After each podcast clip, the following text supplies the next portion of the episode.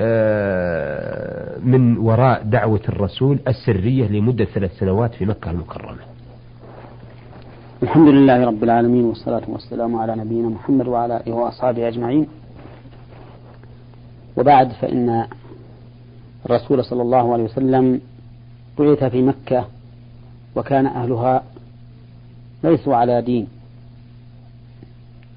وقل منهم من يعرف شيئا عن الأديان في ذلك الوقت. ولهذا وصفوا بأهل الجاهلية. ومن المعلوم أنه إذا ظهر رجل كهذا في مجتمع عارم بالجهل والشرك والكفر فإنه إن لم تكن دعوته على سبيل الحكمة والسداد لم يتوصل إلى الفلاح والرشاد. ولا ريب أن من الحكمة أن تكون دعوة الرسول عليه الصلاة والسلام في ذلك الوقت سرا يأتي إلى الرجل يتوسم فيه الخير فيدعوه إلى الله سبحانه وتعالى وتقع هذه الدعوة من قلبه كل موقع فيدخل في الإسلام ويأتي إلى الثاني وإلى الثالث والذين دعوا إلى الإسلام وأسلموا كذلك يتصلون بمن يتوسلون فيهم الخير والقبول فيدعونهم إلى الله سبحانه وتعالى وهكذا حتى يكون حوله مجتمع وحينئذ يكون من المناسب أن يجهر بالدعوة ويعلنها لأن لديه أعوانا. فهذا هو السر في أن الرسول عليه الصلاة والسلام لم يؤمر بإعلان الدعوة من أول وهلة وإنما أرجع الأمر حتى يكون حوله أناس. فهذه هي الحكمة في أن أول الدعوة كان سرا. وهكذا ينبغي للداعية إلى الله سبحانه وتعالى أن تكون دعوته في مجتمع عالم بالجهل والضلال على هذا النحو. يدعو فلانا وفلانا وفلانا حتى يتكون حوله ناس وتقوى جبهته وحينئذ يعلن ما دعا إليه. لأنه لو أعلن ما دعا إليه من أول أمر لحصلت فتنة ومشادات ومنازعات ولم يتمكن من الوصول إلى مقصوده. نعم, نعم. آه سؤاله الآخر يقول لي أخ من بلاد كفار مثل الاتحاد السوفيتي وغيرها من البلاد الكافرة الذي الذين يعدون دار حرب فما هو الجواب حيال هذا الأخ في معاملته ومراسلاته؟ هذا الأخ الذي يكون في بلاد الكفار سواء كانت حربية أم ذات عهد يجب على المرء أن يراسله ليناصحه ويدعوه إلى القدوم إلى بلاد الإسلام لأن ذلك أسلم لدينه وأبرأ من براثن الشرك والكفر. وأما تركه وهجره فهذا قد لا يزيده إلا شرا وسوءا وتمسكا بما هو عليه. الذي ينبغي لهذا أن يراسل أخاه ويدعوه إلى الدين ويرغبه فيه ثم إلى الهجرة من بلاد الكفر إلى بلاد الإسلام. نعم. إلا إذا كانت إقامته هناك لمصلحة تعود إلى الإسلام مثل أن يكون داعية هنالك موفقا في دعوته فهنا الإقامة من أجل هذا الغرض لا بأس بها بل قد تكون واجبة عليه. نعم. نعم. هذا ما تمكنا منه في أو من عرضه من رسالة المستمع السعيد مصطفى عبد الرحمن فضل من جمهورية مصر العربية. ونرجو من الأخ السعيد أن يرسل أسئلة يمكن الإجابة عليها لكن أن يتقدم بسؤال عن أنواع الكفر وأنواع الشرك وأنواع الظلم وأنواع الفسق ثم يرجو منا أن يكون ذلك بالتفصيل والتمثيل والمقارنة أو يسأل مثلا عن كتاب من سيد قطب في ظلال القرآن الكريم ويرجو منا استعراضه في حلقة لا تتجاوز 20 دقيقة فهذا من المستحيل. علينا لأنه يفوت الفائدة. لذا نرجو أن يبعث لنا بمثل هذه الأسئلة وأن تكون مختصرة مثلا عن الكفر مرة عن الفسق مرة عن شيء من الكتاب أو من هذا القبيل. هذه رسالة وردتنا من المستمع الشين عين عين من الرياض. تقول فيها طلعت من الأربعين ولم يقف معي الخارج عادة في النفاس لكنه زاد بعد الأربعين وأصبح بشكل العادة الطبيعية. فقال لي بعض النساء الطاعنات في السن آه، واللاتي آه، يتقدمن علي معرفة في هذه الأمور آه، قلن لي إنها أخت النفاس فهل أصلي أم لا؟ وفقكم الله. الدم الذي يكون بسبب الولادة هو دم نفاس ولا حد لأكثره ولا لأقله. ولهذا متى طهرت المرأة؟ ولو بعد وضع الحمل بيوم أو أيام قليلة فإنها تكون طاهرا ويجب تجب عليها الصلاة ويصح منها الصوم ويجوز لزوجها أن يجامعها. وكذلك إذا استمر بها الدم حتى زاد على الأربعين فإنه يعتبر دم نفاس. ويرى بعض أهل العلم أن ما زاد على الأربعين ليس دم نفاس ولكنه إن وافق عادة فهو حيض. وإن لم يوافقها فليس بحيض حتى يتكرر ثلاث مرات. ثم بعد ذلك يحكم بكونه حيضا. ولكن هذا التفصيل لا أعلم له دليلا. فما دام الدم لم يتغير وهو دم النفاس فإنها تبقى ولو زادت على الأربعين حتى تطهر. نعم. نعم لو استمر بها دم مدة كبيرة فإنها حينئذ تغتسل وتصلي وإذا جاءتها عادة العادة في أيام الحيض فإنها أو إذا جاءتها أيام عادة حيضها فإنها تجلس مدة أيام الحيض. نعم. نعم. لكن تستمر بدون صلاة حتى ينقطع الدم. حتى ينقطع الدم ما لم يطبق عليها إطباقا عاما. تعرف أنه لن ينقطع إما باطلاع الطبيب على ذلك أو بممارسات وتجربات. نعم, نعم. آه هذه رسالة وردتنا من ألف عبد الرحمن من الرياض. يقول إذا دخل أو إذا دخلت المسجد وهم يصلون على جنازة هل أكمل معهم الجنازة أم أصلي صلاة الفريضة؟ وشكرا لكم وفقكم الله. نقول إنك تصلي معهم صلاة الجنازة ثم تقبل على فريضتك لأنك إذا صليت الفريضة فاتت الجنازة وإذا صليت على الجنازة لم تفت الفريضة فالأولى في مثل هذه الحال أن تدخل معهم في صلاة الجنازة ثم إذا أنهيتها تصلي صلاة الفريضة. وذلك لأن تشاغلك بالفريضة يستلزم فوات صلاة الجنازة وتشاغلك بصلاة الجنازة لا يستلزم فوات صلاة الفريضة. نعم, نعم. آه رسالة وردتنا من آه آه المرسل فوزي المتولي. يقول في سؤاله هو من جمهورية مصر العربية والإقامة في الأفلاج يقول هل لمس النساء ينقض أو يفقد الوضوء أم لا؟ يقول في الجواب اختلف العلماء في هذه المسألة على أقوال ثلاثة. منهم من يقول إن مس المرأة لا ينقض مطلقا ومنهم من يقول إن مسها ينقض مطلقا ومنهم من توسط وقال إن مسها لشهوة ينقض الوضوء ومسها لغير شهوة لا ينقض الوضوء. والصواب في هذه من هذه الأقوال أن مس المرأة لا ينقض الوضوء مطلقا ولو بشهوة لكنه مع الشهوة يستحب الوضوء من أجل تحرك الشهوة. نعم. إلا إذا خرج منه شيء مذي فإنه يجب عليه أن يغسل ذكره وأنثيه ويتوضأ وضوءه للصلاة يعني أنه ينتقض وضوءه.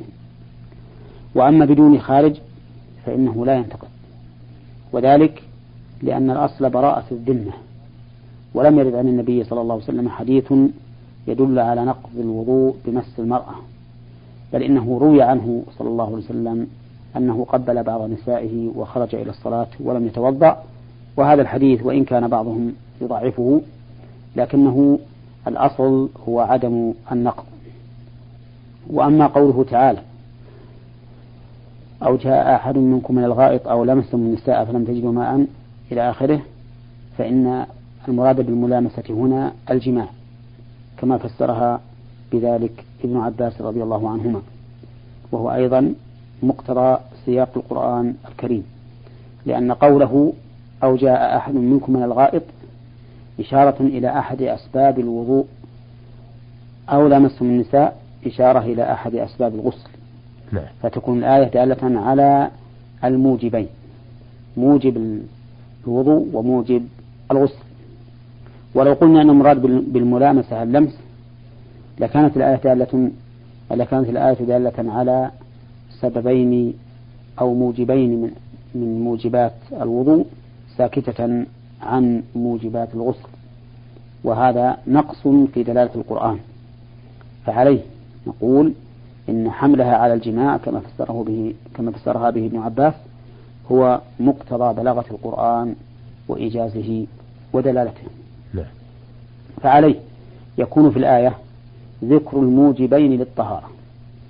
الطهارة الصغرى والطهارة الكبرى. كما أنه ذكر سبحانه وتعالى الطهارتين الصغرى والكبرى والطهارتين الأصلية والبدلية.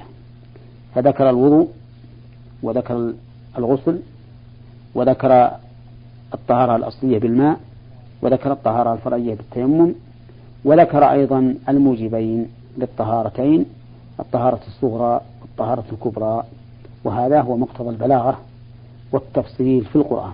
نعم. وعليه فنقول إذا قبل الرجل زوجته ولو لشهوة أو ضمها إليه ولو بشهوة أو باشرها ولو بشهوة بدون جماع فإنه لا ينتقض وضوءه. إلا إن خرج شيء. وكذلك هي بالنسبة وكذلك بالنسبة إليها لا ينتقض وضوءها. وأما إذا حصل الجماع ولو بدون إنزال فإنه يجب عليهما جميعا الغسل. لحديث أبي هريرة إذا جلس بين شعابها الأربع ثم جهدها فقد وجب الغسل وإن لم ينزل. نعم. آه لديه سؤال آخر يقول زوجتي لم تصلي وقلت لها صلي فلم تسمع الكلام. أرجو الإفادة ما الذي أصنعه معها وفقكم الله؟ أنت مسؤول عن زوجتك فعليك أن تؤدبها على ترك الصلاة. بما تستطيع من أدب بالترغيب وبالترهيب وبالضرب غير المبرح لأنها لأنك مسؤول عنها.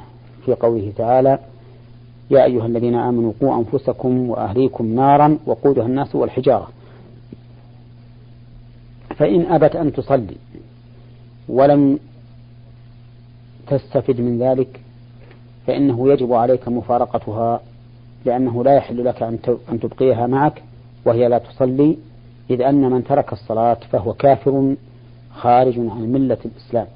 وقد قال الله تبارك وتعالى فلا ترجعوهن إلى الكفار لا هن حل لهم ولا هم يحلون لهن. سؤاله الثالث يقول هل يجوز الصلاة في المكان آه الذي ينام فيه الإنسان نرجو الإفادة وفقكم نعم يجوز للإنسان أن يصلي في المكان الذي ينام فيه بل له أن يصلي على فراشه إذا كان طاهرا أو فرش عليه شيئا طاهرا. لعموم قول النبي صلى الله عليه وسلم جعلت لي الأرض مسجدا وطهورا. فالأرض كلها مسجد إلا ما استثني. وهذا آه، الغرفة التي ينام فيها ليست مما استثني من جواز الصلاة فيه. نعم نعم. آه يقول هل في سجدة يوم الجمعة نرجو الإفادة؟ وفي أي سورة من سور القرآن توجد يوم الجمعة ليس فيها سجدة بمعنى أنه ليس المشروع أن يقرأ الإنسان سورة فيها سجدة والمراد صلاة الفجر يوم الجمعة. وإنما المشروع أن يقرأ الإنسان في صلاة فجر يوم الجمعة سورة ألف لام ميم تنزيل السجدة وهي التي بين سورة لقمان وسورة الأحزاب. يقرأها كلها في الركعة الأولى وإذا وصل إلى موضع السجدة كبر وسجد وقال سبحان ربي الأعلى وما ورد فيها من ذكر ثم قام مكبرا ليكمل بقية الركعة.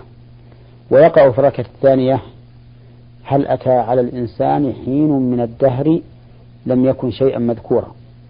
وهي السورة التي بين سورة القيامة وسورة المرسلات. يقرأ هاتين السورتين كاملتين كل سورة في ركعة. هذا هو المشروع. وليس من أجل السجدة التي في سورة السجدة ولكن من أجل أن هاتين السورتين تضمنتا المبدأ والمعاد. مبدأ الخلق ومعاد الناس وجزاءهم وثوابهم. ويوم الجمعة هو المبدأ والمنتهى إذ فيه خلق آدم وفيه أخرج من الجنة وفيه تقوم الساعة. لهذا كان من المناسب جدا أن يقرأ في فجره هاتان السورتان. وليعلم أن بعض الأئمة يفرطون في هذا. فتجد بعضهم يقرأ ألف لام ميم تنزيل السجدة في الركعتين جميعا. وبعضهم ربما يقرأ هل أتى في الركعتين جميعا. وهذا خلاف السنة. فنقول إما أن تقرأ كل سورة في ركعة أو تقرأ من غيرهما. كما أن بعض الأئمة يقرأ في فجر يوم الجمعة أول سورة الكهف. فيظن أنها مشروعة. وبعضهم يقرأ في فجر الجمعة سورة الجمعة والمنافقين.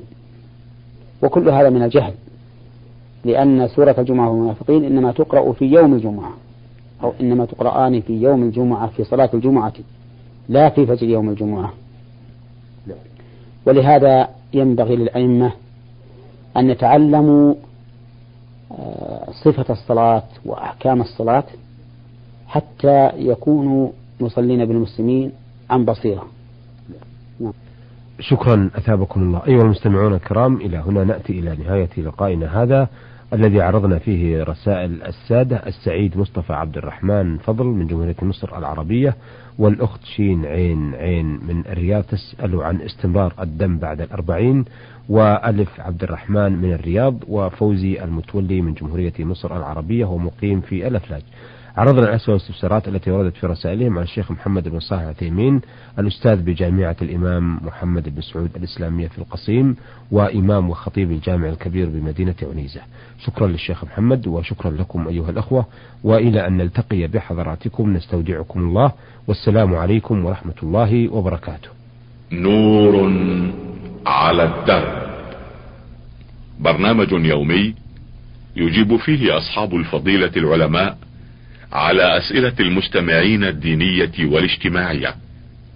البرنامج من تقديم وتنفيذ سليمان محمد الشبانة.